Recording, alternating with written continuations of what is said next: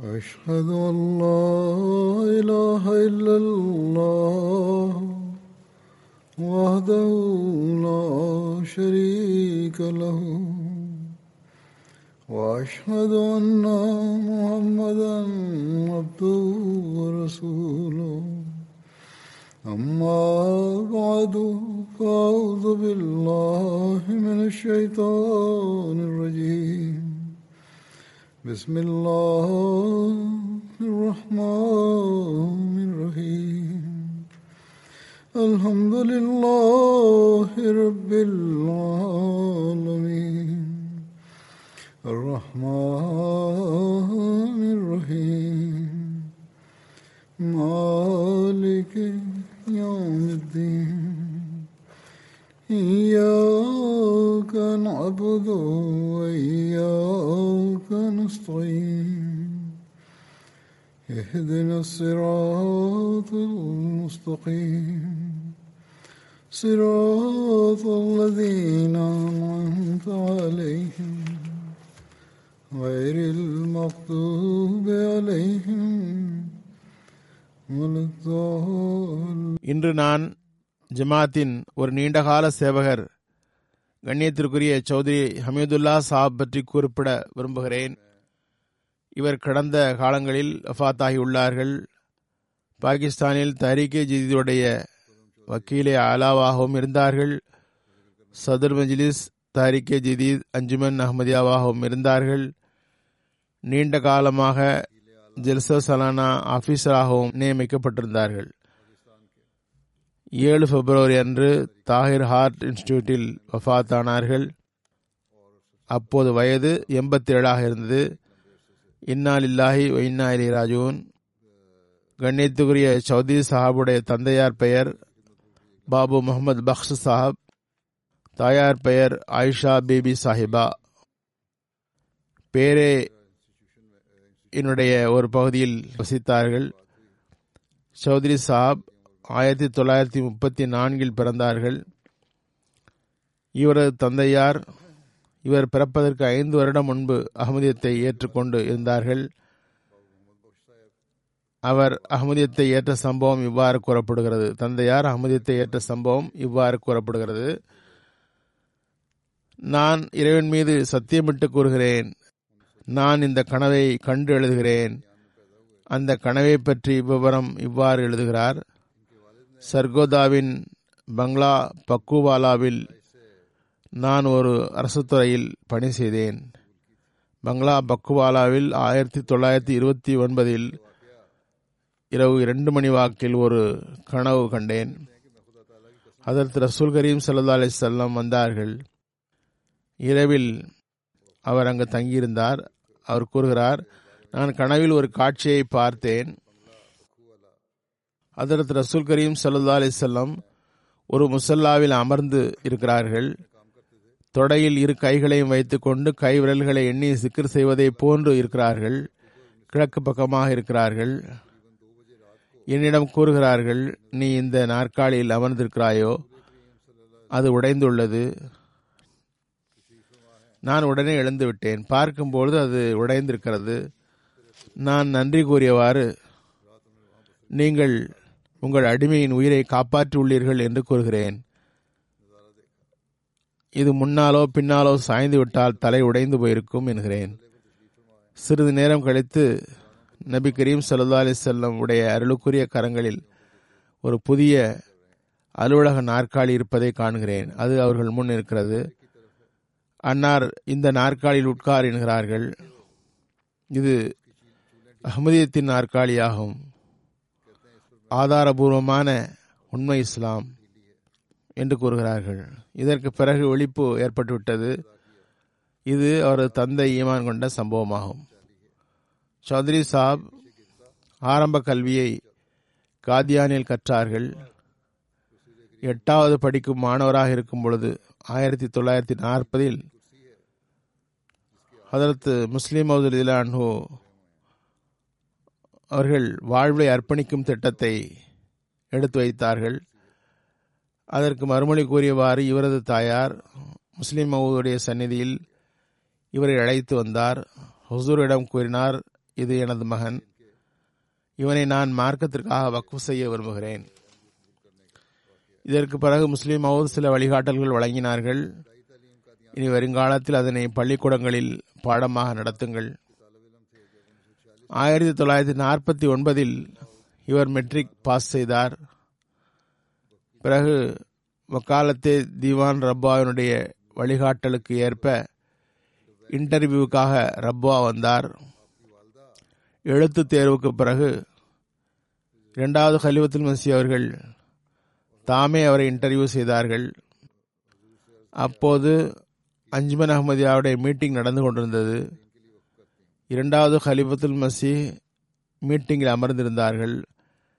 அங்கேயே இவரை அழைத்தார்கள். அப்போது அங்கு மூன்று நான்கு இளைஞர்கள் இருந்தார்கள். சௌத்ரி ஹமீதுல்லா சாஹப் முஸ்லிஹதீன் சாஹாப் சமியுல்லா சாப் போன்றோர் இருந்தனர். பிறகு ஹலிபத்துல் மசி அவர்கள் இன்டர்வியூ எடுத்தார்கள். இரண்டாவது ஹலிபத்துல் மசியுடைய வழிகாட்டல்படி இவரது கல்வி தொடர்ந்தது. ஸ்கூல் மற்றும் யூனிவர்சிட்டி வரை சென்றார்கள். பிஎஸ்சி படிக்குமாறு இரண்டாவது ஹலிஃபத்துல் மசி கூறியிருந்தார்கள். பிஎஸ்சியில் மாநில அளவில் இரண்டாவது இடம் பெற்றார்கள். பிறகு லாகூர் பஞ்சாப் யூனிவர்சிட்டியில் எம்ஏ ஃபர்ஸ்ட் டிவிஷனில் கற்றார்கள். ஆயிரத்தி தொள்ளாயிரத்தி ஐம்பத்தி ஐந்தில் தாலீம் இஸ்லாம் காலேஜில் ஆசிரியராக நியமிக்கப்பட்டார்கள். பிறகு யாசி மாநிலத்தின் சதராக நியமிக்கப்பட்டார். இவரது திருமணம் ஆயிரத்தி தொள்ளாயிரத்தி அறுபதில் ரசியா கானம் சாஹிபாவுடன் நடந்தது. இவர் அப்துல் ஜபார் கான் சாப் சர்கோதா உடைய மகள். ஆயிரத்தி தொள்ளாயிரத்தி எழுபத்தி நான்கு வரை டிஐ காலேஜ் ரப்பாவில் ஹமீதுல்லா சாப் தொண்டாட்டினார் காலேஜ் நாட்டுடைமை ஆன பிறகு மூன்றாவது ஹலிவத்துல் மசியுடைய வழிகாட்டலின்படி இவர் காலேஜில் இருந்து பணித்துறப்பு செய்துவிட்டார். காரணம் இவர் வாழ்வை அர்ப்பணித்தவராவார். காலேஜ் நாட்டுடைமையாக்கப்பட்டது. எனவே அரசாங்கத்தின் கீழ் செல்ல விரும்பவில்லை. வாழ்வை அர்ப்பணித்தவர் சிலரை இவ்வாறு கட்டளையிட்டார்கள். எல்லோரையும் கூறவில்லை. சிலரை காலேஜில் பணியை தொடருமாறு கூறினார்கள். அங்கும் உங்கள் தேவை உள்ளது என்று கூறினார்கள். சிலருக்கு இவ்வாறு நீங்கள் ஜமாத்தின் பணிக்கு வந்துவிடுங்கள் என்று ஆலோசனை தந்தார்கள் அல்லது வழிகாட்டினார்கள். எவ்வாறு இருப்பினும் அன்னார் அந்த பணியை துறந்துவிட்ட பிறகு மூன்றாவது ஹலிவத்துல் மசி அவரை விருந்தோம்பல் செயலராக நியமித்தார்கள். ஆயிரத்தி தொள்ளாயிரத்தி எண்பத்தி ரெண்டில் நான்காவது ஹலிஃபத்துல் மசி ரஹமஹுல்லா இவரை வக்கீலே ஆலா தஹரீக்கு ஜதீதாக நியமித்தார்கள். அத்துடன் தஹரீகே ஜதீதினுடைய அடிஷனல் சத்ராகவும் இருந்தார்கள். பிறகு ஆயிரத்தி தொள்ளாயிரத்தி எண்பத்தி ஒன்பதில் அது நூற்றாண்டு விழா ஆண்டாக இருந்தது. அவர்கள் சதுர் மஜ்லிஸ் தாரிகே ஜதீதாகவும் நியமிக்கப்பட்டார்கள் அந்த ஆண்டு. வஃத்தாகும் வரை அப்பணியை தொடர்ந்தார்கள். இது தவிர ஆயிரத்தி தொள்ளாயிரத்தி எண்பத்தி ஆறு முதல் மரணம் வரை அடிஷனல் நாசில் நாசிர் அலாவாகவும் நெருக்கடியான நேரங்களில் சிந்து பகுதியில் கண்காணிப்பாளராகவும் இருந்துள்ளார்கள். அதற்கு மூன்றாவது ஹலிஃபத்துல் மசீர் அஹமுல்லா காலத்தில் ரப்பாவுடைய உள்ளூர் அமீராக நியமிக்கப்படும் வாய்ப்பு பெற்றிருந்தார்கள்.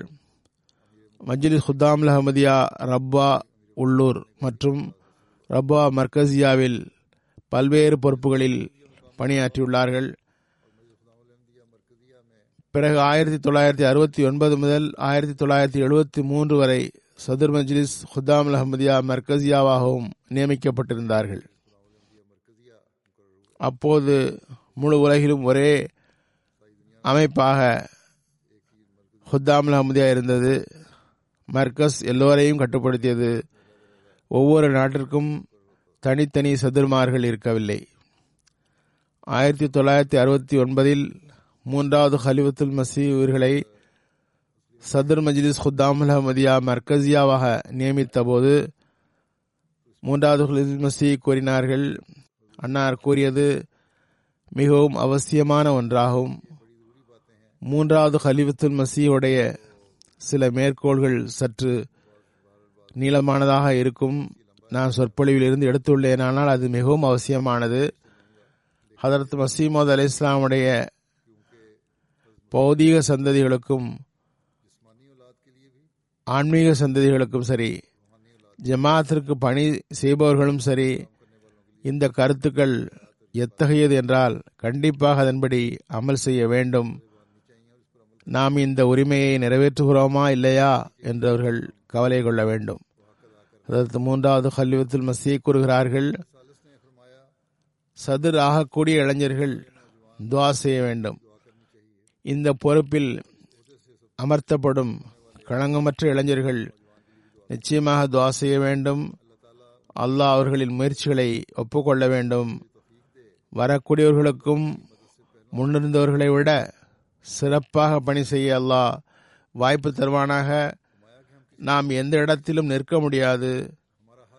நமது ஒவ்வொரு கடமையையும் புத்தம் புதிதாக வரும். நாம் முன்னரை விட மேலே செல்ல முயற்சி செய்து கொண்டே இருக்க வேண்டி இருக்கிறது ஏனென்றால் ஜமாத்தின் பரவுதலில் பெரும் விரிவாக்கம் ஏற்பட்டு கொண்டிருக்கிறது. ஜமாத்தின் பணியும் அதிகமாகிக் கொண்டே செல்கிறது. பொறுப்பும் அதிகமாகிக் கொண்டே செல்கிறது. எனவே நான் கூறியிருந்தேன் எவர்கள் மஜ்லிஸுடைய தலைமைத்துவத்தின் பொறுப்பை பெற்றார்களோ அவர்கள் ஹதரத் மசீமோத் அலி இஸ்லாமுடைய இரத்த உறவை சார்ந்தவராக இருக்க வேண்டும் என்பதன்று. அதாவது அதற்கு முன் அதன் சர்தராக அதற்கு நான்காவது கலியத்து மசி இருந்தார்கள். அவர்கள் அதற்கு மசீமோத் அலி இஸ்லாமுடைய இரத்த உறவு உள்ளவர்களாக இருந்தார்கள். எனவே ஒருவர் ஹதரத் மசீமோத் அலி இஸ்லாமுடைய இரத்த உறவு உள்ளவர்களாக அல்ல எனினும் ஆன்மீக உறவு அடிப்படையில் தமது தைரியம் மற்றும் முயற்சி துவா பணி காரணத்தால் ஆன்மீக சந்ததியாக மாற முடியும். உண்மையான ஆன்மீக சந்ததியாக அவர் மாறவும் வேண்டும். நிறைய பேர் இருக்கிறார்கள். பௌதீக சந்ததிகளை விட அதிகமாக முன்னேறவும் செய்கிறார்கள். அதே வேளையில் அவர்கள் ஆன்மீக சந்ததியாக மட்டுமே இருக்கவும் செய்கிறார்கள். பௌதீக தொடர்பு என்பது ஒரு உலகியல் தொடர்புதான். மார்க்கம் மற்றும் ஆன்மீகத்துடன் அதற்கு எந்த தொடர்பும் இல்லை. ஹதத் மசீமது அலி இஸ்லாம் அவர்களுக்கு அவருடைய சந்ததிகளுடன் உள்ள தொடர்பு ஆன்மீக தொடர்பு தான். ஹதரத் மசீமது அலி இஸ்லாமுடன் பௌதீக தொடர்பு மட்டுமே கொண்டவர்கள் இதனை கவனத்தில் கொள்ள வேண்டும்.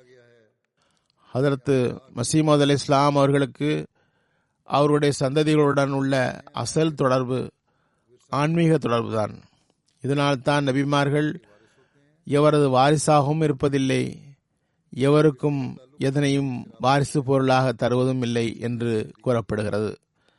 நபிமார்கள் எவரது வாரிசும் அல்ல அவர்களுக்கு எவரும் வாரிசும் இல்லை. ஏனென்றால் வாரிசு உரிமை என்பதில் பௌதீக தொடர்பு உள்ளது அது மறுக்கப்பட்டுள்ளது. ஆனால் ஆன்மீக தொடர்புகள் தான் உண்மையான சத்தியமாகும் ஞானமும் ஆகும் எனவே ஒருவர் ஒருவரின் ஆன்மீக சந்ததி என்று கூறப்படுவதன் பொருள் இதுவாகும். அவர்கள் அல்லாவின் கட்டளைக்கு ஏற்ப அவனது திட்டத்தை நிலைநாட்டுபவர்கள் ஆவர் அவர்கள் தமது களங்கமற்ற தன்மை மூலம் நற்கூலியை பெறுகின்றனர். இவர்களே ஆன்மீக சந்ததிகள். ஓர் ஆன்மீக இருப்பின் சந்ததிகள் ஆவர். இவர்கள் பௌதீக சந்ததிகள் அல்லர். உள்ளபடியே ஹதரத் மசீமோத் அலி இஸ்லாமுடைய ஆன்மீக சந்ததிகளே உண்மையான சந்ததிகளாவர் இதனால் தான் அவர்கள் தமது பௌதீக சந்ததிகளை பற்றி இவ்வாறு கூறுகின்றார்கள். அல்லாஹ் எனது துவாவை ஒப்புக்கொண்டான். அவர்களை ஆன்மீக இருப்பாக்கினான் என்றும் கூறினார்கள். வெறும் உலகில் சந்ததிகளை பெறுவதில் ஏதாவது சிறப்பு இருக்கும் என்றால் அன்னார் இந்த துவா செய்ய வேண்டிய அவசியமே இல்லை. அது ஏற்கப்பட வேண்டுமே என்ற விருப்பமும் இருந்திருக்காது. ஆகவே அசல் விஷயம் ஆன்மீக தொடர்பு உறுதியாக வேண்டும் என்பதே ஆகும். உலகியல் தொடர்பு என்பது இல்லாவிடனும் சரியே. எனவே எவர் பௌதீக சந்ததியை பெறுவதே பெருமை என்று கருதுகிறார்களோ? அவர்களும் தவறில் இருக்கிறார்கள். சிலர் இஸ்லாத்தில் எவ்வாறு இருக்கிறார்கள். அவர்கள் அதற்கு நபில் நாயம் சல்லா அலி செல்லமுடைய சந்ததிகளுடன் பகமை காட்டினார்கள். காரணம் அவர்கள் அன்னாருடைய உலகியல் சந்ததியாக இருந்தார்கள் என்பதுதான். இது தவறாகும். உலகில் சந்ததிகளாக இருந்ததனால் அவர்களுக்கு இந்த கண்ணியம் கிடைத்துவிட்டது என்று கருதிவிட்டார்கள். உலகியல் தொடர்பினால் ஒருவர் ஒருவருக்கு கண்ணியம் தந்தால் அவர் அறிவினர் ஆவார். இதில் இரு விஷயங்களும் வந்துவிட்டது. அவர்கள் பௌதீக சந்ததி என்பதற்காக எதிர்ப்பு காட்டுகிறார்கள் அதுவும் தவறு. இவர்கள் அதற்காகவே கண்ணியம் தருகிறார்கள் என்றால் அதுவும் தவறு. எதில் ஆன்மீகம் இல்லையோ அதில் எந்த அறிவும் இல்லை. அதனையே அவர்கள் எடுத்துக்கொண்டார்கள். அசல் தொடர்பு ஆன்மீக தொடர்பு மட்டுமே ஆகும். பௌதீக சந்ததிகளிடம் அது உறுதியாக நின்றுவிட்டால் அவர்களிடம் பெருக்காக வருத்தி கொள்ளுதல் சுயநலமின்மை உருவாகிவிட்டால் அல்லாஹ் அவர்களுக்கு நற்கூலி வழங்குகிறான். தனது நெருக்கத்தை வழங்குகிறான். பௌதிக தொடர்பில் இந்த தொடர்பு நிலை பெற்று விட்டதென்றால் ஆன்மீக அருள்களை பெற்று விட்டார்கள் என்றால் அல்லாஹ் கூலியும் விளங்குகிறான். தமது நெருக்கம் மற்றும் திருப்தி இரண்டையும் வழங்குகிறான் ஒருவர் பௌதீக சந்ததியாக இல்லாத நிலையிலும் ஆன்மீக தாக்கத்தை பெற்றுக்கொண்டு உலகியல் பார்வையில் உண்மையான சந்ததி போன்று ஆகிவிட்டார் என்றால் அவரை பற்றி இவருக்கு பௌதீக தொடர்பு எதுவும் இல்லை என்பதனால் இறைவனின் பார்வையில் எந்த மகத்துவமும் பெறமாட்டார் என்று கருதுவதும் தவறாகும். எனவே பௌதீக தொடர்பு இல்லாவிடனும் ஆன்மீக சந்ததியாகி தமது உரிமையை நிறைவேற்றிவிட்டார் என்றால் அவர் தகுதியை பெற்றுவிட்டார் என்பதாகும். அவரை பற்றி அவருக்கு எந்த மதிப்பும் கிடைக்காது என்று கூறுபவர் தவறு செய்கிறார். பிறகு கூறுகிறார்கள் இந்த இரண்டு விஷயங்களும் தவறாகும். அசல் விஷயம் ஸ்ராத்தே முஸ்தகீம் ஆகும் எவர் அல்லாஹின் பார்வையில் கண்ணியம் பெறுகிறாரோ அவரே வெற்றி பெறுகிறார். ஒவ்வொருவரும் அவரவரது தகுதிக்கு ஏற்ப மார்க்க பணியாற்ற வாய்ப்பு பெறுகிறார். அல்லாஹ் அவர்களது முயற்சிகளை ஒப்புக்கொள்கிறான். அவருக்கு காலத்தில் நியமிக்கப்பட்டவருடன் பௌதீக தொடர்பு இருந்தாலும் சரி இல்லாவிடனும் சரி. ஒருவரை இவருக்கு பௌதீக தொடர்பு உள்ளது எனவே இவர் பெரியவர் என்று கூற வேண்டும் என்று கூறுகிறார் என்றால் அவர் அறிவற்ற கருத்தை கூறுபவர் ஆவார். இவர்கள் பௌதிக தொடர்பு இருப்பதனால் சிறந்தவராகிவிட்டார் என்றும் வாரிசு அடிப்படையில் கண்ணியம் பெற்று விட்டார் என்றும் கருதுகிறார்களோ அது தவறாகும். அதுபோன்று வாரிசு அடிப்படையில் எவருக்கும் கண்ணியம் கிடைக்காது. எவருக்கு பௌதீக தொடர்பு இல்லையோ அவருக்கு கண்ணியம் கிடைக்காது என்று கருதுவதும் தவறாகும். ஒருவருக்கு பௌதீக தொடர்பு காரணத்தால் மதிப்பு மரியாதை கிடைக்கும் என்று கருதுகிறார்கள் என்றால் அதுவும் தவறாகும். ஆன்மீக தொடர்பு என்பது இறை அச்சத்தை கைக்கொள்வதன் பெயராகும். அல்லாஹுடன் தனிப்பட்ட அன்பு உருவாவதன் பெயராகும். அல்லாஹுக்காக தம்மை வருத்தி மாய்த்து கொள்வதன் பெயராகும். தமது நப்சின் மீது ஒரு மரணத்தை ஏற்படுத்திக் கொள்வதன் பெயராகும். தம்மை தாமே ஒரு பொருட்டாக மதிக்காமல் இருப்பதன் பெயராகும். தமது மாய்தலுக்கு பிறகு இறைவனுடன் ஒரு புதிய வாழ்வை பெறுவதன் பெயராகும். இதுவே அசல் தொடர்பாகும். இதனைத் தவிர வேறு தொடர்புகள் தொடர்புகளே அல்ல. கூறுகிறார்கள் அல்லா தாலாவின் அருளால் கடந்த மூன்று வருடமாக ஹுத்தாமுல் அஹமதியா சிறப்பான வளர்ச்சி பெற்றுள்ளது. ஆனால் மலைகளுக்கு ஒரு சிகரம் இருப்பது போன்று ஹுத்தாமுல் அஹமதியாவுக்கு அங்கு சென்ற பிறகு நாம் இறுதி உயர்வை எய்திவிட்டோம் என்று கருதும் அளவுக்கு ஒரு சிகரம் இல்லை. இப்போது நமது பணி முடிந்துவிட்டது என்று கருதும் அளவுக்கு ஒரு சிகரம் இல்லை. அந்த மலை சிகரம். இல்லவே இல்லை. இந்த மலைக்கு மேல் கண்ணியத்திற்குரிய ரப்பின் அர்ஷு தான் இருக்கிறது. மனிதன் மற்றும் இறைவனுக்கு இடையில் உள்ள தூரம் எல்லையற்றது. நாம் எப்போதும் முயற்சி செய்ய வேண்டும். இதில்தான் நமது வாழ்வு உள்ளது. நாம் எந்த இடத்திலும் சோர்ந்து அமர்ந்து விடக்கூடாது. ஏதாவது இடத்தில் நின்றுவிட்டு நாம் பெற வேண்டியதை பெற்றுவிட்டோம் என்று கருதுவதன்று நமக்கு அளவற்ற முன்னேற்றங்கள் நிர்ணயிக்கப்பட்டுள்ளன. நாம் முயற்சி செய்தால் நமது உள்ளத்தில் அல்லாஹ் களங்கமின்மை தன்னை வருத்தி பிறருக்கு தொண்டு செய்தல் தம் மீது தனிப்பட்ட அன்பு ஆகியவற்றை நம்மிடம் உருவாக்கிவிட்டால் பிறகு தொடர்ந்து அருளை இறக்கிக் கொண்டே செல்வான் செல்கிறான். மனிதன் பிறகு அல்லாவுடன் இன்னும் அதிகம் அன்பு செலுத்துகிறான். பிறகு தனது நப்சை விட்டு இன்னும் அதிகம் விலகுகிறான். இவ்வாறு இந்த வார்த்தைகளில் அன்னார் சௌத்ரி சாஹாபுக்கு போதனை செய்தார்கள். சௌத்ரி சாஹாப் அவர்கள் காரணத்தினால் நமக்கும் இந்த போதனை வந்து சேர்ந்துள்ளது. ஒவ்வொரு வாழ்வை அர்ப்பணித்தவருக்கும் பணி செய்பவர்கள் மற்றும் அவர்களின் குடும்பங்களுக்கும் மற்றும் அவர்களுடன் தொடர்புள்ளவர்கள் இந்த வார்த்தைகளை கவனித்து பார்க்க வேண்டும். சௌத்ரி சாஹிபுடைய ஆன்மீக முன்னேற்றத்திற்காக துவாவம் செய்யுங்கள். அதனால் தான் இந்த பொன்னிற வரிகள் நமக்கு கேட்க கிடைத்திருக்கிறது புரிய கிடைத்திருக்கிறது. மூன்றாவது ஹலிஃபத்துல் மசி ஆயிரத்தி தொள்ளாயிரத்தி எழுபதில் ஹுத்தான் மஹமதியா மர்கசியாவுடைய இஸ்திமாவில் சௌத்ரி சாஹப் பற்றி குறிப்பிடுகிறார்கள். நான் ஒரு களங்கமற்ற சிறுவனை அவருக்கு ஹதரத் மசீமது அலி இஸ்லாமுடன் பௌதிக தொடர்பு இல்லாவிடனும் ஆன்மீக தொடர்பு மிகவும் உறுதியானதாக இருந்ததனால் ஹுத்தாமில் அஹமதியாவினுடைய தலைமை பொறுப்பை தந்தேன். அல்லாஹ் அவருக்கு பணி செய்யும் வாய்ப்பு தந்தான். அவரது முயற்சிகளில் பர்க்கத்தை இட்டான் நமது துவாவை ஒப்புக்கொண்டான்.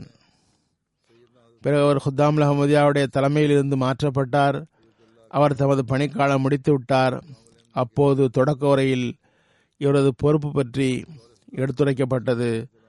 அதில் எழுதப்பட்டு இருந்ததும் அவரை பற்றி எழுதப்பட்டதும் எதுவுமே மிக இல்லை நிச்சயமாக சௌத்ரி ஹமீதுல்லா சாப் அந்த சிறப்பான நான்காண்டு கால கட்டம் ஹுத்தாமுல் அஹமதியாவுடைய பொன்மயமான அத்தியாயமாகும். உலகளாவிய ஹுத்தாமுல் அஹமதியா ஏறத்தாழ ஹசூர் அய்யதுல்லா உடைய சிறப்பான வழிகாட்டல் அதாவது மூன்றாவது ஹலீஃபாவுடைய வழிகாட்டலில் ஒவ்வொரு துறையிலும் சிறப்பான பணி செய்தது. சௌத்ரி சாஹாப் மிகவும் பணிவுடனும் தன்னலமற்றும் தொடர்ந்து முயற்சி செய்து இளைஞர்களுக்கு கட்டுப்படுதல் பற்று விசுவாசம் ஆகியவற்றை தூண்டுதல் செய்து கொண்டே இருந்தார்கள்.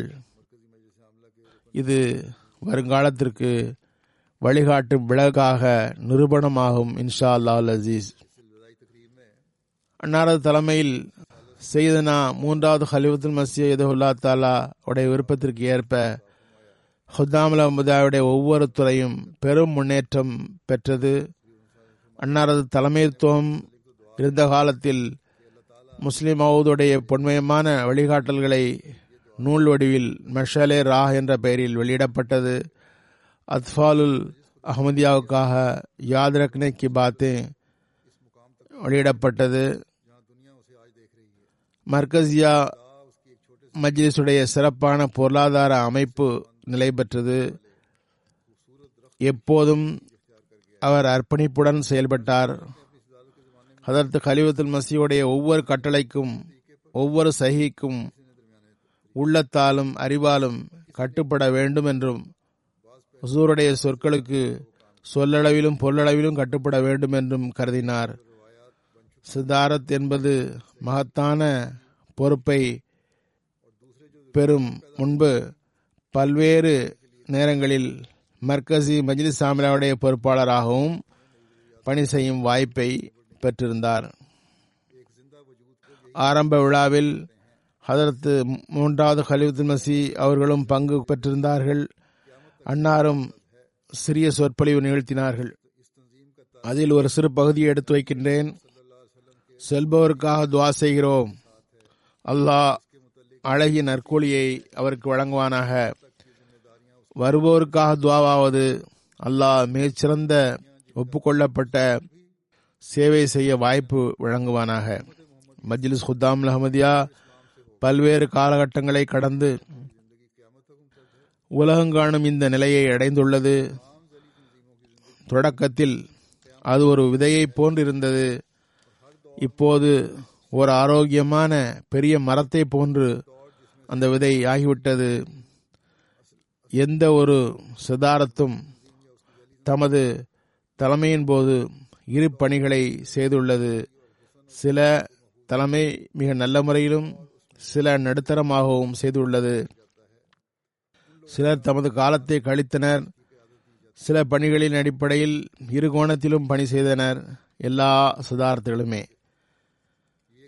என்ன விளக்கம் ஏற்பட்டுள்ளதோ அதனை சரியாக நடத்தி செல்ல முயற்சி செய்துள்ளார்கள். மற்ற தேவைகள் உருவாகும் போது அதனை சரி செய்ய முயற்சி செய்திருக்கிறார்கள்.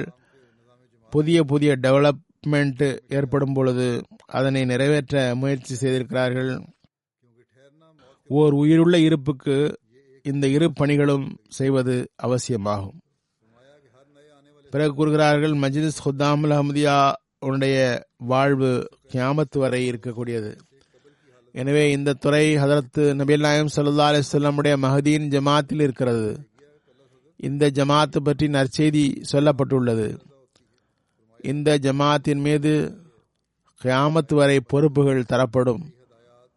கியாமத்து வரை அதனை கொள்கை அளவிலும் விரிவாகவும் உம்மத்தே முகமதியாவில் செய்ய வேண்டியிருக்கிறது. இஸ்லாத்தில் அது இருக்கும். அஹமதியா ஜமாத்துடைய காலம் கியாமத் வரை இருக்கும். எனவே அஹமதியா ஜமாத்துடைய எல்லா கிளை அமைப்புகளின் வாழ்வும் கூட கியாமத் வரை நிலை பெற்றிருக்கும்.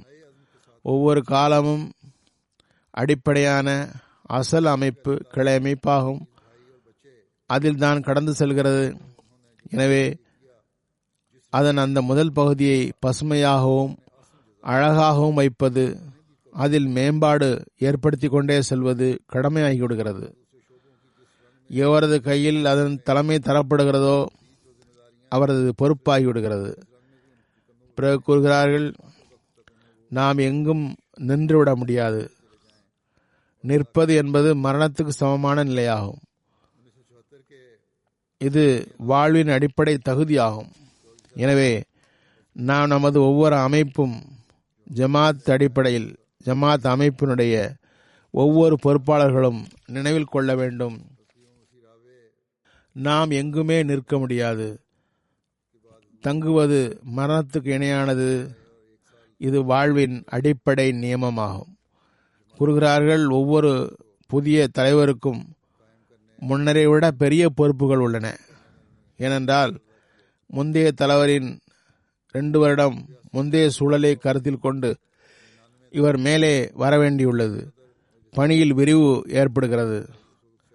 மக்களின் மர்க்கசுடைய புதிய வழிகாட்டல்கள் ஹிலாபத்திடமிருந்து தொடர்ந்து வந்து கொண்டிருக்கிறது. புதிய பொறுப்புகள் புதிய சூழலுக்கு ஏற்ப தரப்படுகின்றன. பழைய நடைமுறைகளை நிலைநிறுத்தவும் வேண்டியிருக்கிறது. புதிய தேவைகளை சரி செய்யவும் பிரச்சனைகளை விளங்கவும் புதிய முயற்சிகளை புதிய உறுதியுடன் நிறைவேற்றவும் வேண்டியுள்ளது. பிறகு கூறுகிறார்கள் அல்லா தாலா தமது அன்பிற்குரிய இளைஞர் ஹமீதுல்லா சாப் ஜமாத்திற்காக செய்த பணிகள் மற்றும் மேற்கொண்ட பொறுப்புகள் ஆகியவற்றிற்கு அழகிய கூலியை வழங்குவானாக? அவரது தோளில் என்ன மார்க்க பொறுப்புகள் தரப்படுமோ மற்ற துறைகளின் பொறுப்புகள் தரப்படுமோ அதனை அவர் இறுதி காலம் வரை அதுபோன்று மகிழ்ச்சியுடன் நிறைவேற்றிக் கொண்டே செல்வாராக. ஆயிரத்தி தொள்ளாயிரத்தி எழுபத்தி நான்கில் நெருக்கடியான காலகட்டத்தில் சௌத்ரி சாப் மூன்றாவது ஹலிவுத்துல் மசியுடைய வழிகாட்டலுக்கு ஏற்ப உருவாக்கப்பட்ட நெருக்கடி நிலைக்கான செல்லில் பணியாற்றினார்கள். அதற்கு நான்காவது ஹலிவுத்துல் மசி ஹிஜ்ரத்தின் போது ஹசூர் அஹமுல்லா உடைய வழிகாட்டலுக்கு ஏற்ப இங்கு வந்து ஒரு வருடம் இருந்தார்கள். மர்கஸ் அமைப்பை நிலைநாட்டவும் செட் செய்யவும் மிகவும் முக்கிய பங்கு வகித்தார்கள். ஆயிரத்தி தொள்ளாயிரத்தி எண்பத்தி ரெண்டு முதல் ஆயிரத்தி தொள்ளாயிரத்தி தொண்ணூற்றி ஒன்பது வரை அஹ், சதுர் மஜ்லிஸ் அன்சாருல்லாவாக பணியாற்றும் வாய்ப்பு பெற்றார்கள். அப்போது இத்தனை வருடம் என்று நிபந்தனை இருக்கவில்லை. எனவே பதினேழு வருடங்கள் சதுர் அன்சாருல்லாவாக பணியாற்றி இருக்கிறார்கள் பிறகு அன்சாருல்லாவுடைய சதுராக இருக்கும் பொழுது அன்சாருல்லா தொடர்பாக இரண்டாவது ஹலிவத்துல் மசியுடைய வழிகாட்டல்கள் சபீலுர் ரஷாத் என்ற பெயரில் அதனுடைய முதல் தொகுப்பை தொகுத்து வெளியிடப்பட்டது. கெஸ்ட் ஹவுஸ் விரிவாக்கம் மற்றும் கட்டுமான பணி நடந்தது. ஜமாத்துடைய நூற்றாண்டு விழா கமிட்டி ஆயிரத்தி தொள்ளாயிரத்தி எண்பத்தி ஒன்பதில் உருவாக்கப்பட்டது. அதனுடைய தலைவராகவும் இருந்தார்கள். இதற்கு முன்பு நூற்றாண்டு அஹமதியா ஜூப்ளியினுடைய கமிட்டியினுடைய செக்ரட்டரியாக பணியாற்றும் வாய்ப்பும் கிடைத்திருந்தது. ரெண்டாயிரத்தி ஐந்தில் மர்கசி கமிட்டி ஹிலாஃபத் நூற்றாண்டு கமிட்டி ரெண்டாயிரத்தி எட்டு என்று உருவாக்கப்பட்டது. அதனுடைய சதுராகவும் பணியாற்றும் வாய்ப்பு பெற்றார்கள். ரெண்டாயிரத்தி ஐந்தில் கமிட்டி உருவாக்கப்படுகிறது. அந்த கமிட்டியுடைய பெயர் மர்கசி கமிட்டி. கிலாஃபத் நூற்றாண்டு கமிட்டி ரெண்டாயிரத்தி எட்டு என்பது ரெண்டாயிரத்தி ஐந்தில் உருவாக்கப்பட்ட கமிட்டியின் பெயராகும். ரெண்டாயிரத்தி ஐந்தில் இதனுடைய சதுராக நியமிக்கப்பட்டார்கள். இந்த பணி ஒரு நிரந்தர பணியாகும். இதனை இதுவரை அதன் தலைவராக இருந்தார்கள். சில வெளியீடுகள் தற்போது வெளியாகின்றன. ரிவ்யூவும் நடந்து கொண்டிருக்கிறது. ரெண்டாயிரத்தி மூன்று ஏப்ரலில் நான்காவது ஹலிவுத்தின் மெசி வஃபாத் ஆகிய போது ஹிலாஃபத் கமிட்டியினுடைய தலைவராக இருந்து நடத்தும் வாய்ப்பும் பெற்றிருந்தார்கள். வக்கீலே ஆலாவாகவும் ஐரோப்பா ஆப்பிரிக்கா போன்ற நாடுகளுக்கு சுற்றுப்பயணமும் செய்துள்ளார்கள். ஆயிரத்தி தொள்ளாயிரத்தி எழுபத்தி மூன்றில் கண்ணியத்திற்குரிய சயீத் மீர் தாவூத் அகமது சாப் உடைய மரணம் நிகழ்ந்தபோது மூன்றாவது ஹலிவத்துல் மசி இவரை அஃபீசர் ஜெல்சா சலானாவாக நியமித்தார்கள். ஆயிரத்தி தொள்ளாயிரத்தி எழுபத்தி மூன்றில் இருந்து வஃபாத் வரை அபிசர் ஜல்சா சலானாவாக பணியாற்றினார்கள். பாகிஸ்தானில் ஜல்சா ஆயிரத்தி தொள்ளாயிரத்தி எண்பத்தி மூன்றுக்கு பிறகு நடைபெறாத போதிலும் முறையாக அமைப்பு உள்ளது. நிலைமைக்கு ஏற்ப அவர் அப்டேட் செய்து வந்தார். அல்லாஹ் வாய்ப்பு தருவானாக. நிலைமை சரியாகி அங்கு மாநாடு நடைபெறும் எனில் அத்தகைய நிலையில் நாம் எவ்வாறு அதிக அளவில் மக்களை சமாளிப்பது என்பது ஒரு நிர்வாகத் திறமை சார்ந்த விஷயமாகும். இவர் அதனை நிறைவேற்றினார். இவர் அபிசர் ஜெல்சா சாலானாவாக ஆகும் முன்பு பல்வேறு வகையில் ஜல்சா சரானா அமைப்பில் பணி செய்து வந்தார். காதியான் ஜல்சா சாலானா ஆயிரத்தி தொள்ளாயிரத்தி தொண்ணூற்றி ஒன்றில் நடந்தபோது நாலாவது ஹலிவுத்துல் மசி அங்கு சென்றார்கள். அங்கும் இவர் ஆபீசர் ஜல்சா சரணாவாக நியமித்தார்கள். அப்போது இவரை பாராட்டி ஹொத்பாவில் குறிப்பிட்டார்கள். பாகிஸ்தானில் இருந்து சௌத்ரி ஹமீதுல்லா சாப் மற்றும் மியா குலாம் அகமது சாப் நீண்ட காலமாக பெரும் உழைப்பு செய்திருக்கிறார்கள். காதியான் சென்று அங்குள்ள சூழலை புரிந்து கொண்டார்கள். எனது வழிகாட்டலுக்கு ஏற்ப எல்லா ஆயத்தங்களையும் செய்தார்கள். மிகவும் சிறந்த பணி செய்துள்ளார்கள். ஏனென்றால் காதியானில் அகமதி குடியிருப்புகள் மிகவும் குறைவு. பெரும் ஏற்பாட்டை அவர்களால் செய்ய முடியாது.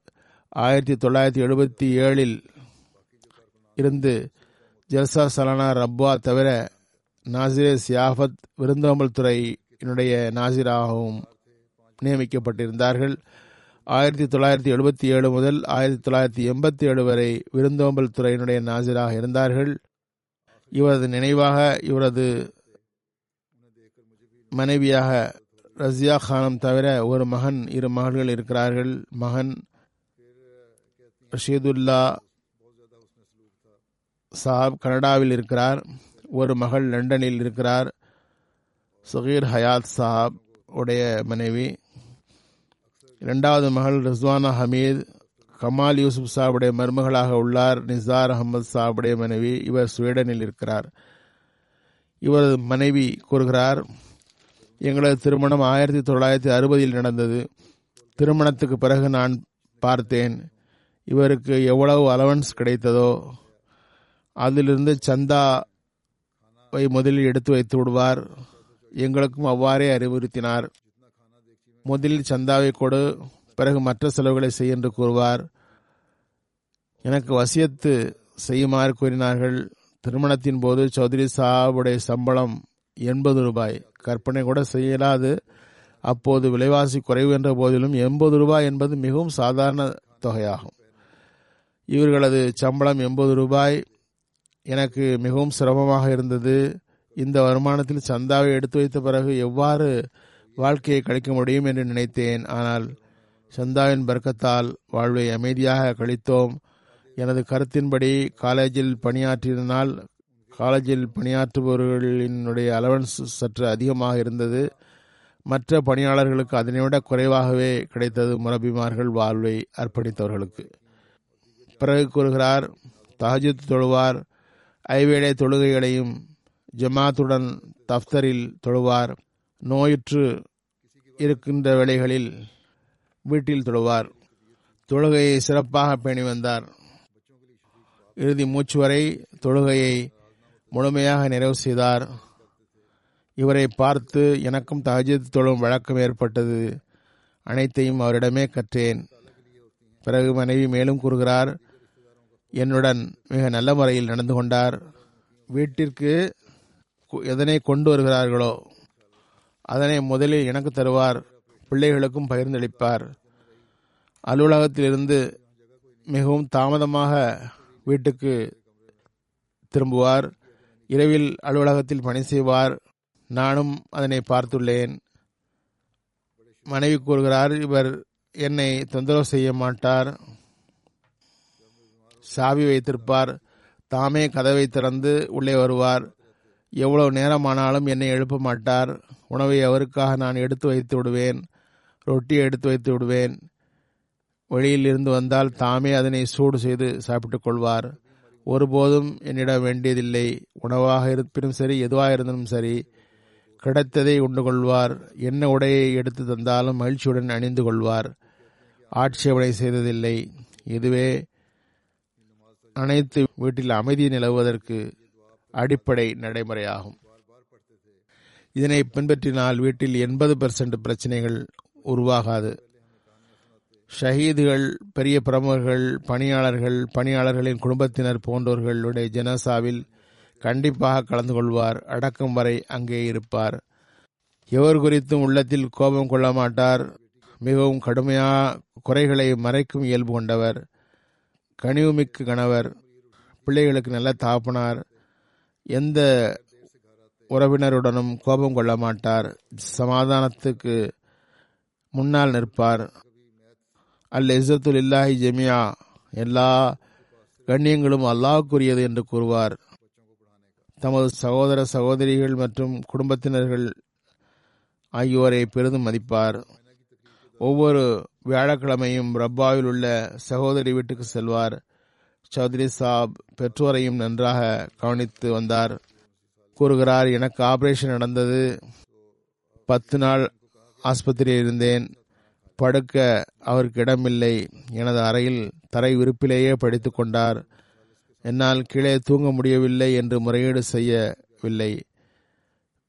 பிறகு கனிவுமிக்க கணவராக இருந்தார்.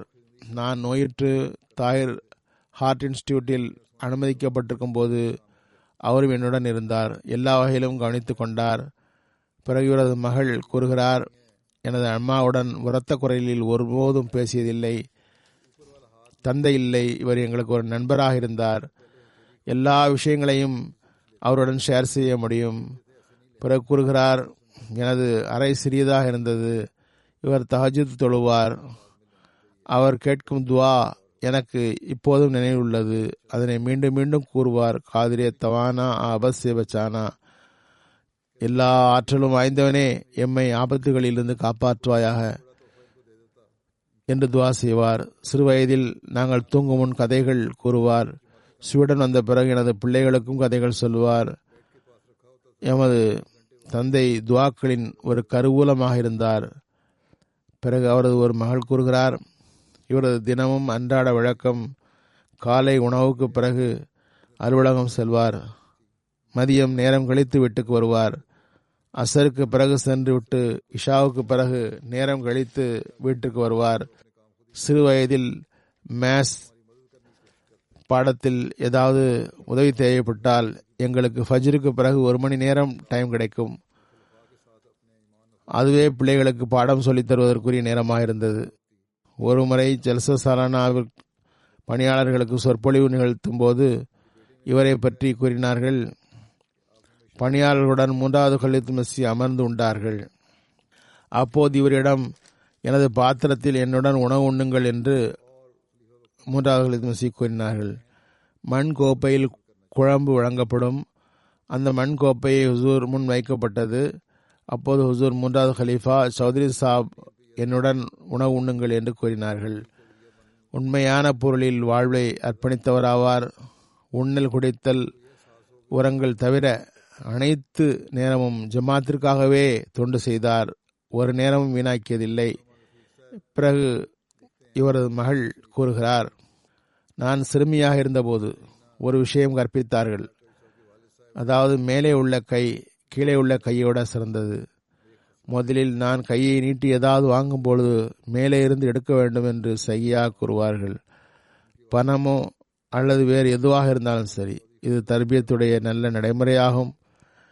உலகியல் பொருட்களில் இவருக்கு முற்றிலும் நேசம் இருந்ததில்லை. கூறுகிறார்கள் ஒரு சிறப்பை நான் எவரிடமும் கண்டதில்லை. எந்த ஒரு பெரிய அன்பளிப்பு வழங்கப்பட்டாலும் இவரது கண்களில் எந்த ஒரு பிரகாசமும் ஏற்படாது. அந்த ஒரு பிரகாசத்தை ஜமாத்து பணிகளில் கண்டுள்ளேன். தம்மிடம் ஃபோன் வைத்திருப்பார். ஒவ்வொருவரும் அவரை ஃபோனில் தொடர்பு கொள்ள அவைலபிளாக இருப்பார். பெரிய மகள் கூறுகிறார் தமது குழந்தைகள் மீது ஆழிய பார்வை இருந்தது. எண்ணங்களையும் உணர்வுகளையும் மிகவும் மதிப்பார். தமது சொந்த சுமையை என் மீது சுமத்தியதில்லை. இதனை செய் எனக்காக இதனை செய் என்று கூறியதில்லை. சுயமே செய்வார். எல்லா நேரமும் எங்களுக்கு உதவி செய்ய முயற்சி செய்வார். எமது பிள்ளைகளை அருகில் அமர்த்தி ஜமாத்து பற்றி எடுத்துக் கூறுவார். நேரத்தின் ஆட்கள் ஹலீஃபாக்களுடன் கூடிய ஈமான் வலியூட்டக்கூடிய சம்பவங்களை கூறுவார். அவரது ஒவ்வொரு பேச்சும் பயனுள்ளதாக இருக்கும். பணியின் தாக்கத்தை ஏற்படுத்தும். இவரது மகனும் எழுதியுள்ளார் இவர் இரண்டு விஷயங்களில் கவனம் செலுத்தினார். ஒன்று தொழுகை அடுத்து காலத்தின் ஹலீஃபாவின் குத்பா. இரண்டையும் மிஸ் செய்யக்கூடாது என்பார். காலத்தின் ஹலீஃபா வழங்கும் வழிகாட்டல்களை முழுமையாக அமல் செய்ய வேண்டும். என்று கூறுவார். பிறகு மண் கூறுகிறார் கனடா மக்களிடம் தாக்கத்தை ஏற்படுத்துங்கள் என்று கூறுவார். தப்லீகிற்கு வழியை உருவாக்க வேண்டும். இவர் நம்மை மதிக்கிறார் என்ற எண்ணம் அவர்களுக்கு ஏற்பட வேண்டும் என்று கூறுவார். இவர் இவர் நம்மை நேசிக்கிறார் என்று அவர்கள் கருத வேண்டும் என்று கூறுவார். ஜமீலுர் ரஹ்மான் ரஃபீக் சாப் தாரிகே ஜெதீருடைய வக்கீல் தஷ்னீஃப் கூறுகிறார்கள். சௌத்ரி சாப் உடன் நீண்ட தொடர்பு எமக்கு உண்டு சௌத்ரி சாவுடைய தந்தை முகமது பக்ஷ் சாப் பெரும் மார்க்க உணர்வுள்ளவர் நேர்மையானவர். அதே போன்று சௌத்ரி சாவுடனும் ஏற்பட்டுள்ளது. இவர் தந்தை முகமது பக்ஷு சாப் சௌத்ரி ஃபதுல் அகமது சாப் அவர்களை அல்லாவின் பார்வையில் அல்லாவின் பக்கம் அழைத்தார்கள். இது அறுபது எழுபது வருடம் முன்பு நடந்த சம்பவம். ஃபதுல் சாப் அகமதியத்தை ஏற்றுக்கொண்டார். இவரது தந்தையால் ஏற்றுக்கொண்டார். பிறகு அந்த ஃபதுல் சாப் எனது மாமனாரானார் இந்த தொடர்பை மிக நன்றாக பராமரித்தார். பிறகு எளியவர் பேசி படிக்கும்போது இவர் எனது ஆசிரியராக இருந்தார். கணிதத்தில் எம்ஏ படித்துவிட்டு வந்திருந்தார். சில காலம் மிகவும் உளப்பூர்வமாக கற்பித்தார். எங்களுக்கு மிகவும் நல்ல தாக்கம் ஏற்பட்டது. நியமங்களை உறுதியாக பேணுவார். ஆனால் மிகவும் கனிவுமிக்கவர். தகுதியுள்ள பணியாளர்களுக்கு மறைமுகமாக உதவி செய்வார். இறையொருளால் மிகவும் உழைப்பு உள்ளவர் அறிவுள்ளவர்.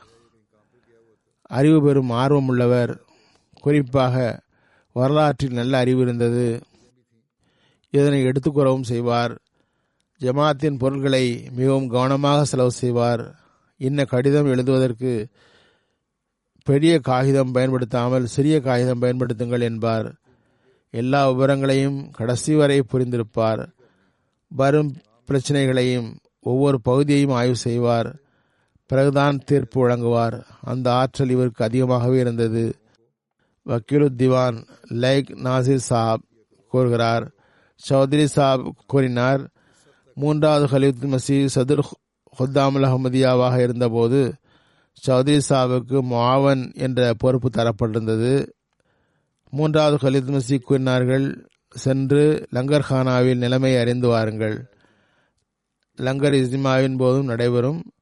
எனவே லங்கரில் எவ்வாறு உணவு தயாராகிறது என்று பார்த்து வருமாறு கூறினார்கள். சௌத்ரி சாப் கூறுகிறார் நான் செல்லத் தொடங்கினேன். அதில் சாப் மீண்டும் அழைத்தார்கள். கூறினார்கள் லங்கருடைய இன்சார்ஜ் கடுமையான இயல்புள்ளவர். அத்தாரிட்டி இல்லாமல் சென்றால் உங்களை உள்ளே நுழைய விட மாட்டார். என்று கூறியவாறு ஹதரத் சாப் தமது சதர் ஹுத்தாமுல் அஹமதியாவுடைய பேட்ஜை கலட்டி தந்து என்னிடம் மாட்டினார்கள்.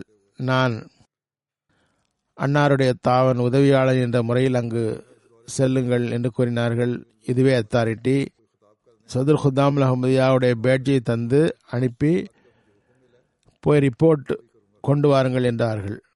நான் எல்லா நாசிரான்கள் வக்கீல்கள் ஆகியோரிடமும் சில ஜமாத்துகளுக்கு சென்று எனது சலாமை கூறி அவர்களை பார்த்து வருமாறும் கூறினேன் சௌத்ரி சாப்ஸ் அவர்களையும் சில ஜமாத்துகளுக்கு இருமுறை சென்றார்கள் என்று முராகளுக்கு கூறுகிறார்கள். சர்கோதா மாவட்டம் இவரது பொறுப்பில் இருந்தது. ஒரு வீட்டையும் விடவில்லை. எல்லாரிடம் போய் சந்தித்தார். வீட்டில் சந்திக்க முடியாதவரை அவர் சென்ற இடத்திற்கு சென்று விசாரித்து சந்தித்தார். சில இடங்களில் வாகனமும் செல்ல முடியாது. பல பல கிலோமீட்டர்கள் நடந்தே போய் மக்களை சந்தித்து சலாமை கொண்டு சேர்த்தார். இவரது இன்னொரு சிறப்பு கட்டுப்படுதலும் பொறுப்பை நிறைவேற்றுதலும் ஆகும். நான் வழங்கும் தூது செய்திகளை பலமுறை படித்து பார்ப்பேன். எனக்கு வழிகாட்டல் இதனை மக்களிடம் கொண்டு சேர்க்க வேண்டும் என்பதாகும். நான் வார்த்தைகளை முன்பின் மாற்றினால் இவ்வாறு என்று நீங்கள் கூற வேண்டும் என்று கூறுவார். இவ்வாறு சிறப்பாக பணியாற்றினார். பிறகு அவர் கூறி வந்தார் அலுவலக பணிகளில் இவருக்கு நிரந்தர வழிகாட்டல்கள் என்ன பிரச்சனையாக இருப்பினும் சிறிதாயினும் பெரிதாயினும் தவறாகிவிட்டாலும் சரி அதனை கலிவுத்துல் மசியிடம் தெரியப்படுத்த வேண்டும் என்று கூறுவார். நிச்சயமாக அதனை செயல்படுத்தவும் செய்தார். இதனால் துவாவும் கிடைக்கும் திருத்தவும் செய்து கொள்ளலாம் என்பதாக எண்ணம் இருந்தது. இவரது பணி உச்ச நிலையில் இருந்தது. எப்போதும் எந்த ஜமாத்துக்கு சென்றாலும் இவரது வழிகாட்டல் உணவு எங்கு கிடைத்தாலும் அங்கேயே உண்டுவிட வேண்டும் என்று கருதினார். சில நேரங்களில் காரில் அமர்ந்தும் சில நேரங்களில் வயல் ஓரங்களிலும் அமர்ந்து உண்பார். சில ஜமாத்துகளுக்கு செல்லும்போது எவராவது எங்களுக்கு ஏதாவது சொற்பொழிவு நிகழ்த்துங்கள் என்று கூறினால் மறுத்து விடுவார். எனக்கு கிடைத்த கட்டளையை மட்டுமே செய்வேன் என்று கூறுவார். ஹதரத் முஸ்லீமாவோது வழிகாட்டல் வழங்கியிருந்தார்கள். காதியான்காரர்களுக்கும் சரி ரப்பாக்காரர்களும் தமது மஹல்லாவினுடைய பள்ளியில் தொழுகையை நிறைவேற்ற வேண்டும் என்பதாகும். இறுதி நேரம் வரை அதன்படி அமல் செய்தார்கள். ஏதாவது தொழுகையை மசித் முபாரக் அல்லது மர்கஸ் மஸ்ஜிதில் தொழுவார்கள் அங்கு வரும்போது.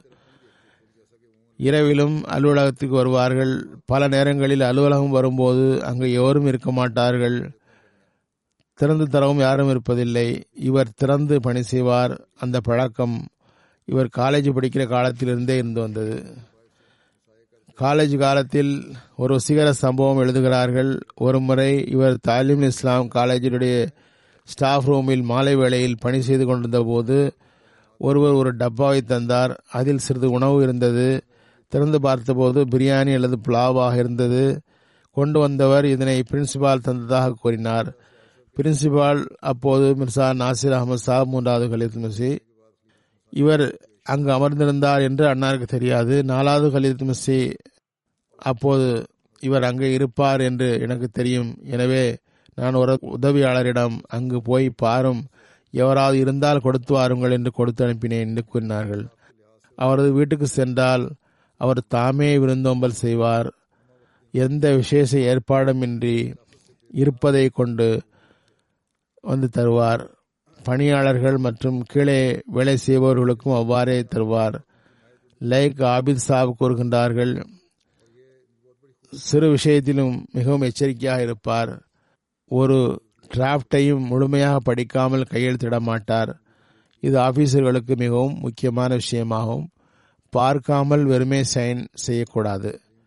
நேரத்தை மிகவும் பேணுவார். ஒவ்வொரு மணியையும் நேரத்தில் செய்வதில் மிகவும் ஆர்வமாக இருப்பார். நேரத்தின் மீது சவாரி செய்பவராகவும் அவர் விரும்பும்போது அதனை திருப்புவதை போலவும் இருந்தார். இவ்வளவு நேரத்தை பேணியும் கூட மரியாதையை மிகவும் பேணுவார். பள்ளிக்கு சென்றால் ஜிக்ரை இலாகில் மூழ்கியிருப்பார் கடிகாரத்தை பார்க்க மாட்டார். பலது நடைமுறை இவ்வாறு இருக்கிறது. தொழுகை நேரம் வந்துவிட்டால் ஏன் இன்னும் தொழுகை ஆரம்பிக்கவில்லை என்று கடிகாரத்தை பார்த்து கொண்டே இருப்பார்கள். இவர் எப்போதும் இமாம் வருவாதோ அப்போது தொழுகை நடத்துவார். வெளியிலிருந்து வரும் முபலிகளுக்கு இவர் எப்போது இமாம் வருவாரோ அப்போது தொழுகை நடக்கும் என்று அமர்ந்திருப்பார். வெளியிலிருந்து யாராவது முபல்லிகளுக்கு வரும்போது போதனை செய்வார். பொதுவாக அவர் கூறும் போதனை ஹதரத் மசீமது அலி இஸ்லாமுடைய நூல்களை படியுங்கள். அந்த போதனைப்படி அமல் செய்யுங்கள். அதன் மூலமே நாம் அகமதியத்தை முழு உலகிலும் ஒரே வடிவத்தில் கொண்டு வர முடியும் என்பதாக இருக்கும். சமியுல்லா சியால் சாப் கூறுகிறார் இவர் அவருடன் ஒன்றாக மெட்ரிக் படித்தார். படித்து முடித்து ஹலிவுத் மசியிடம் கொண்டு நிறுத்தப்பட்டவுடன் தமது வக்ஃபு குறித்த எண்ணத்தை எடுத்து கூறினார். ஹுசூர் கனிவுடன் அவரது வக்ஃபை ஏற்றுக்கொண்டார்கள் இறுதி வரை அதனை நிறைவேற்றினார். எழுபத்தி ஓர் வருடங்கள் பல்வேறு துறைகளில் பணியாற்றினார். நல்ல பண்புகளை பொறுத்தவரை மகத்தான மனிதர்.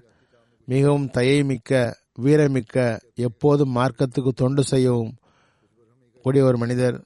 ஹிலாபத் மீது அளவு கடந்து அன்பு கொண்டவர். இவரது இன்னொரு சிறப்பு புதிதாக வருபவர்களுக்கு புதிய முறையில் எடுத்து வைப்பார். மிகப்பெரிய சிறப்பு. நான் சில வாக்கிஃபியன்களை இவரிடம் தர்பியத்து வழங்குமாறு கூறினேன். நல்ல முறையில் தர்பியத் செய்தார். அசீம் குரைஷி சாப் கூறுகிறார் அமைப்பு மற்றும் பொருளாதார விஷயத்தில் மிகவும் கண்டிப்பாக இருப்பார். நேர்மையின்மை சகிக்க மாட்டார். பொருள்களின் விலைகளை கூட அப்டேட்டாக தெரிந்து வைத்திருப்பார். ஒரு பில் வந்தால் பத்து ரூபாய் அதிகமாக இருந்தாலும் இது என்ன கடை? இந்த இதனுடைய விலை நூறு ரூபாய் தான் பத்து ரூபாய் அதிகம் செலவு செய்துள்ளீர்கள் என்று கூறுவார். அமீர் முகமது கைஸ்ரானி சாப் ஜல்சலானுடைய ரொட்டி பிளான்டினுடைய இன்ஜினியராக இருந்தார். சௌத்ரி சாப் ஆலோசனைக்கு மிகவும் மரியாதை வழங்குவார் என்று கூறுகிறார். கூறுகிறார் எந்த முடிவை எடுப்பதாக இருந்தாலும் சம்பந்தப்பட்ட பொறுப்பாளர்களிடம் அந்த பணியில் நிபுணர்களிடம் ஆலோசனை பெறுவார். புதிய முடிவு எடுக்கும் முன் அதனை குறித்து விரிவாக ஆய்வு செய்வார். பரந்த முறையில் ஆலோசனை செய்த பிறகே முடிவெடுப்பார். ஜும்மத்துல் முபாரக் அன்று பொதுவாக அலுவலகங்கள் மூடியிருக்கும். அப்போது ரொட்டி பிளான்டுடைய ட்ரையல் செய்வார். மாதத்தின் ஒவ்வொரு இறுதி வாரமும் விடுமுறையில் அலுவலகம் வருவார். தமது உடன் இருப்பவர்களிடம் புரிய வைப்பார். மூன்றாவது கலித் மசி எனக்கு கற்பித்தார்கள் எப்போது சொந்த வாழ்க்கையில் ஏதாவது கஷ்டம் ஏற்படுகிறதோ அப்பொழுதெல்லாம் ஜமாத் பதிகளில் பணிகளில் அதிகம் செலவழியுங்கள். அல்லா தாலா உங்கள் கஷ்டங்களை அகற்றி வைப்பான் என்று கூறுவார்கள். வழியில் செல்லும்போது ஒவ்வொருவரையும் அன்புடன் சந்திப்பார் மன மகிழ்ச்சியுடன் பேசுவார். வஃபாத்திற்கு முன்பு ஒரு மீட்டிங்கில் கட்டுமான பணியில் சற்று சுணக்கம் ஏற்பட்டதால் என்ஜினியர்களிடம் அதிருப்தியை தெரிவித்தார். அன்று அன்னார் இன்ஜினியருக்கு ஃபோன் செய்து கூறினார். மகிழ்ச்சியுடன் எப்போதும் போல் பேசினார். இன்று நான் கடும் வார்த்தைகளை பயன்படுத்தி விட்டேன். அதற்கு மன்னிப்பு கேட்டுக்கொள்ளவே ஃபோன் செய்தேன் என்றார். மேலும் என்னை நலமும் விசாரித்தார். ஹாவிஸ் முசஃபர் அஹமத் சாப் கூறுகிறார்கள் நான் கேட்டுக்கொண்டதற்கு இணங்க அதற்கு நான்காவது கலிவுத்தின் மசி ரிசர்ச் செல் ஏற்படுத்தினார்கள். சௌத்ரி சாவுடைய வழி சந்திக்க வழிகாட்டலும் வழங்கினார்கள். அப்போது அவர் தாமீரே இர்ஷாதில் இரு அனுமதிக்கப்பட்ட இடங்களில் ஜாமியாவுடைய இடங்களிலே தஃப்தரை உருவாக செய்தார்கள். ஆலோசனை கூட்டத்தில் கூறினார்கள் இனி நீங்கள் ஜமாத் பணி செய்யும் பொழுது எப்போதும் ஜமாத்துடைய தேவையை கருத்தில் கொள்ள வேண்டும். இரண்டாவது தன்னிறைவு மற்றும் போதுமென்ற மனம் இரண்டையும் கவனத்தில் கொள்ள வேண்டும். பெரிய ஆபீஸ் டேபிள்கள் அல்லது வசதியான நாற்காலிகளுக்கு பதில் தேவைக்கு ஏற்ப பர்னிச்சர் தயார் செய்வதில் கவனம் செலுத்துங்கள். என்று ஆலோசனை வழங்கினார்கள். மாஜித் தாஹிர் சாப் வக்கீலு தப்ஷீர் லண்டன் எழுதுகிறார்கள் ஒவ்வொரு நிமிஷத்தையும் ஒவ்வொரு நிமிஷத்தையும் மார்க்க பணிக்காக செலவிட்டார். பல்வேறு அலுவலகங்களில் ஹலிவத்துல் மசியிடமிருந்து வழிகாட்டல்களை படியே தாமதமின்றி நடவடிக்கை எடுப்பார். பலமுறை இரவில் வழிகாட்டல் கிடைக்கும் அதனை நிறைவேற்ற அலுவலகம் வருவார் முடித்து விட்டு வீட்டுக்கு செல்வார். நிச்சயமாக அது அவர் அமர்வதும் எழுவதும் பேச்சும் அமைதியும் அனைத்தும் காலத்தின் ஹலீஃபாவின் கீழ் இருந்தது. இவர் காலத்தின் ஹலீஃபா கூறியதை விட அதிகமாக புரிந்து கொள்கின்றார்கள். எழுதுகின்றார் சட்டம் எவ்வாறு உள்ளதோ அதன்படியே அமல் செய்ய வேண்டும். காலத்தின் ஹலீஃபா தரும் வழிகாட்டலுக்கு ஏற்ப அமல் செய்ய வேண்டும். இதுவே சட்டமாகும். எந்த நியமங்களும் நியமங்களுக்கும் ஒரு ரூலிங் லா இருக்கிறது. முபஷிரா யாஸ் சாஹப் எழுதுகிறார். பிரின்சிபல் ஜாமியா ரப்பா ஜமாத்துடைய நடைமுறைகளில் ஒரு என்சைக்ளோபீடியாவாக இருந்தார். அவர் முற்றிலும் சரியாக வாரே இருந்தார். எவ்வளவு சந்தர்ப்பம் கிடைத்ததோ அனைத்திலும் உணர்ந்த விஷயம் அவரது அப்பணியின் அனுபவமே ஆகும் கூறுகிறார்கள் எனது நண்பர்களிடம் சௌத்ரி சாஹிப்பை வைத்து மீட்டிங் வையுங்கள்.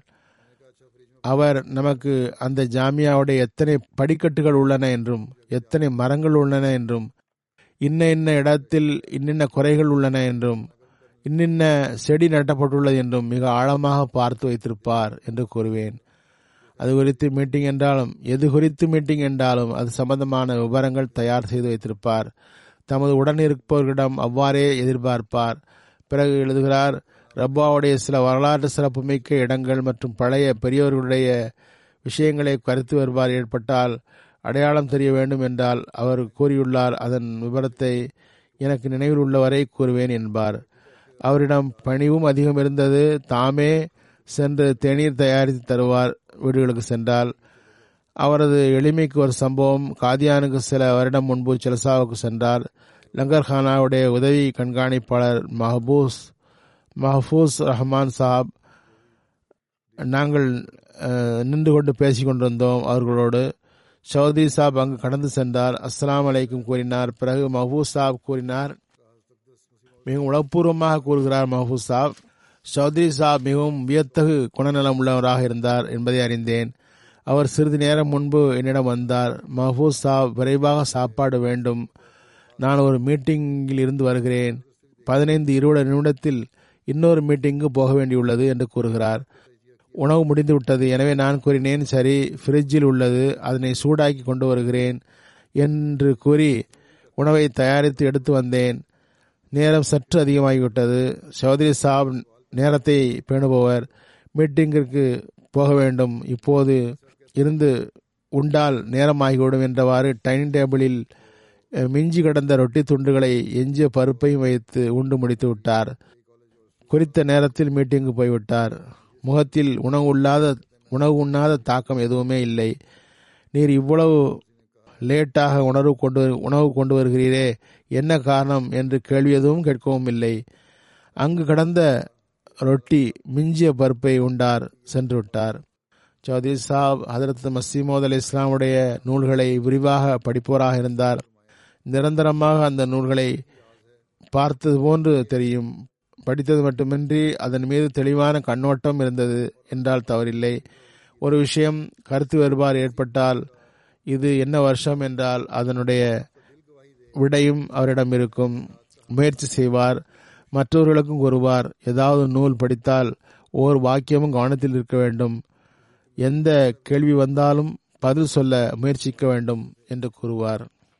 முபாரக் சித்திக் சாப் கூறுகிறார் ஒரு முறை லண்டன் வந்தார் நான் அவருக்கு அனுமதி வழங்கியிருந்தேன். டிஐ காலேஜ்காரர்களுடன் மீட்டிங் வைப்பதற்கு ஒரு அமர்வு நடத்த நான் அனுமதி வழங்கியிருந்தேன். கூறுகிறார் நான் சௌத்ரி சாஹிபிடம் கூறினேன். ஹலிவுத்துல் மசி வரட்டும் என்று கூறியிருக்கிறார்கள். நான் அவரிடம் சென்று அல்லாஹ் உங்களுக்கு வாய்ப்பு தந்துள்ளான். நீண்ட காலம் பணிபுரிந்துள்ளீர்கள். எங்களுக்கு அதன் வெற்றியின் ரகசியத்தை கூறுங்கள் என்றதும் அவர் கூறினார். ஒரே ஒரு ரகசியம்தான். அது நமது அறிவு சிந்தனையை பற்றி பெரிதாக நினைக்காதீர்கள்.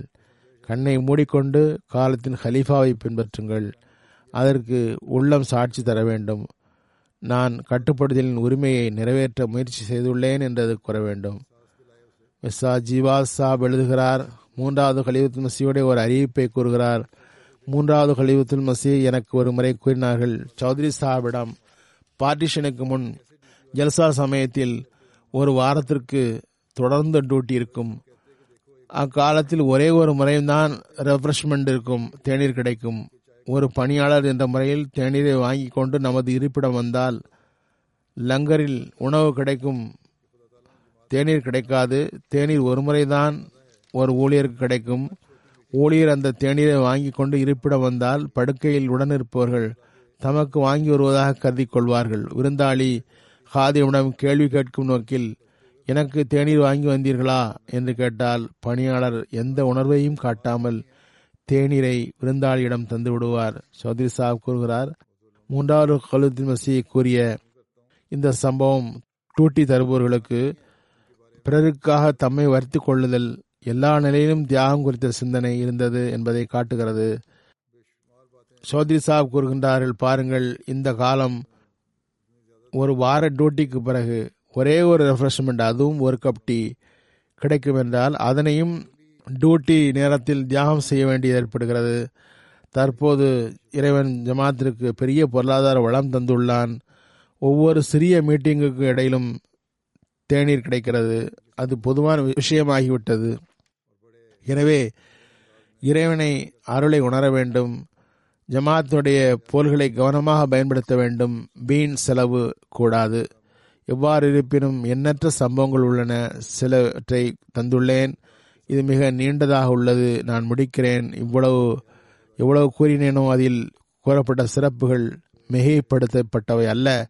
நிறைய விஷயங்களை எழுதியிருக்கிறார்கள். எவ்வளவு அதிகம் என்றால் நடுவிலிருந்து கூட சில விஷயத்தை கூற முடியாது படிக்கவும் முடியாது. இன்னும் சொல்வதாயின் சில அசாதாரணமான தகுதி உள்ள கொண்டவர் துறவி போன்ற பண்புகளை கொண்ட மனிதர் மிகவும் உழைப்புள்ளவர். அவருடன் நான் பணியாற்றியும் இருக்கிறேன். மிகவும் மென்மையானவர் புரிய வைக்கக்கூடியவர். நாசிர் அலாவாகும் போது மிகவும் கட்டுப்படுதலுடனும் ஹிலாபத்துடன் பற்றுறுதியுடனும் ஒரு அகமதி பணியாளர் என்ற அடிப்படையில் பணி செய்தார். ஒருபோதும் இப்படியும் எடுத்துக்கொள்ளலாம் என்று சுற்றி வளைத்து பொருள் கொண்டதில்லை. ஜாமியா ஜூனியர் செக்ஷன் தனி கட்டடம்.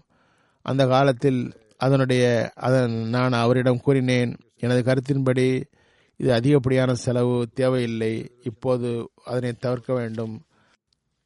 பெரிய ஜாமியாவில் சீனியர் செக்ஷனில் இப்போது சிறிது ரிசர்வேஷன் இருக்கிறது. சிறிது பெரியவர்களுக்கு இருந்தது. நான் கருத்து கேட்டேன். அவர் தனது கருத்தை தந்தார். வேண்டாம் என்றார். ஆனால் பிறகு நான் முடிவு செய்தேன். எந்த ஆரவாரமும் இன்றி உடனே அதனை அமல்படுத்த வேண்டும். நான் நினைத்தேன் சில நாள்கள் ஆகும் என்று. ஆனால் இருபத்தி நாலு மணி நேரத்துக்குள் அதனை முடித்து எனக்கு ரிப்போர்ட்டு தந்தார் எல்லாம் நல்லவிதமாக முடிந்தது என ரிப்போர்ட்டை கொடுத்தார்.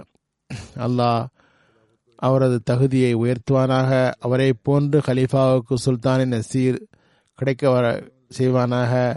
நிச்சயமாக நிலைமைகளுக்கு ஏற்ப அவர் இப்புள்ள நிலைமைகளுக்காகவும் துவா செய்யுங்கள். பாகிஸ்தானுடைய நிலைமையை எல்லாம் மேம்படுத்துவானாக. அகமதிகளுக்கு சுதந்திரமாக வாழ தௌஃபீக் தருவானாக. அடுத்து ஒரு முக்கியமான விஷயம் இவ்வாறு கூற வேண்டும். கொரோனா தொற்று நோய் உலகில் பரவியுள்ளது அதற்குரிய உரிமையை அகமதிகள் காட்ட வேண்டிய எச்சரிக்கை காணப்படவில்லை. யூகேவிலும் சரி அமெரிக்காவிலும் சரி பாகிஸ்தானிலும் சரி உலகில் எந்த நாட்டிலும் இல்லை. முழுமையான எச்சரிக்கையுடன் இருக்க வேண்டும். மாஸ்க் அணிய வேண்டும். மாஸ்க் அணியும் போது சிலரது மூக்கு திறந்துள்ளது. ஆனால் மூக்கை மூட வேண்டும். அல்லது கழுத் கழுத்தில் மாஸ்கை தொங்கவிட்டு கொண்டு இருந்திருக்கிறார்கள். அதனால் அந்த மாஸ்கினால் என்ன பயன்? பிறகு ஒவ்வொருவரும் அருகில் சென்று சந்தித்தல் சோசியல் டிஸ்டன்ஸ் செய்வதில்லை. சமூக இடைவெளியை அரசு நிர்ணயித்த அளவு செய்வதில்லை. அரசு கூறியதை அமல்படுத்த வேண்டும். இல்லையென்றால் அடுத்தவருக்கு பரவிக்கொண்டே செல்லும். தற்காலத்தில் குறைந்த அளவு பிரயாணம் செய்ய வேண்டும். தேவையில்லாத பயணத்தை அவாய்ட் செய்ய வேண்டும். ஐரோப்பாவில் இருந்து பாகிஸ்தான் செல்பவர்கள் எச்சரிக்கையாக இருக்க வேண்டும். செல்லாமல் இருந்தால் நல்லது. எவ்வாறு இருப்பினும் அல்லாஹ் இந்த தொற்று நோயை விரைவில் அளிப்பானாக. எந்த ஒரு அகமதி தொற்று நோய் இருந்தாலும் சரி அவர்களுக்கும் அகமதி அல்லாதவருக்கும். அவர்கள் நோயிற்றிருந்தால் அல்லாஹ் பூரண குணம் நல்குவானாக. தொழுகைக்கு பிறகு இன்ஷா அல்லா சௌத்ரி சாவுடைய ஜனாசா காயிப் தொழுவிப்பேன்.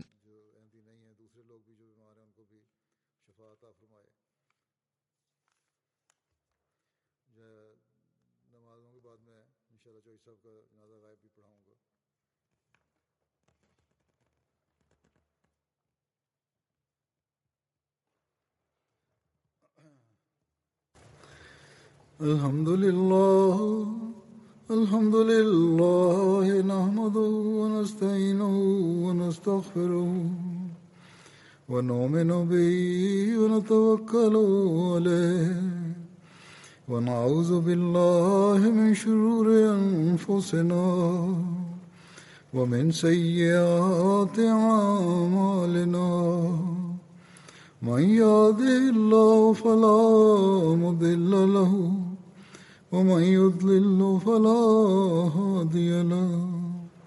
ونشهد أن لا إله إلا الله ونشهد أن محمدا عبده ورسوله. عباد الله رحمكم الله. إن الله يأمر بالعدل واللسان وإيتاء ذي القربى وينهى عن الفحشاء والمنكر والبغي يعظكم لعلكم تذكرون اذكروا الله يذكركم وادعوه يستجب لكم ولذكر الله أكبر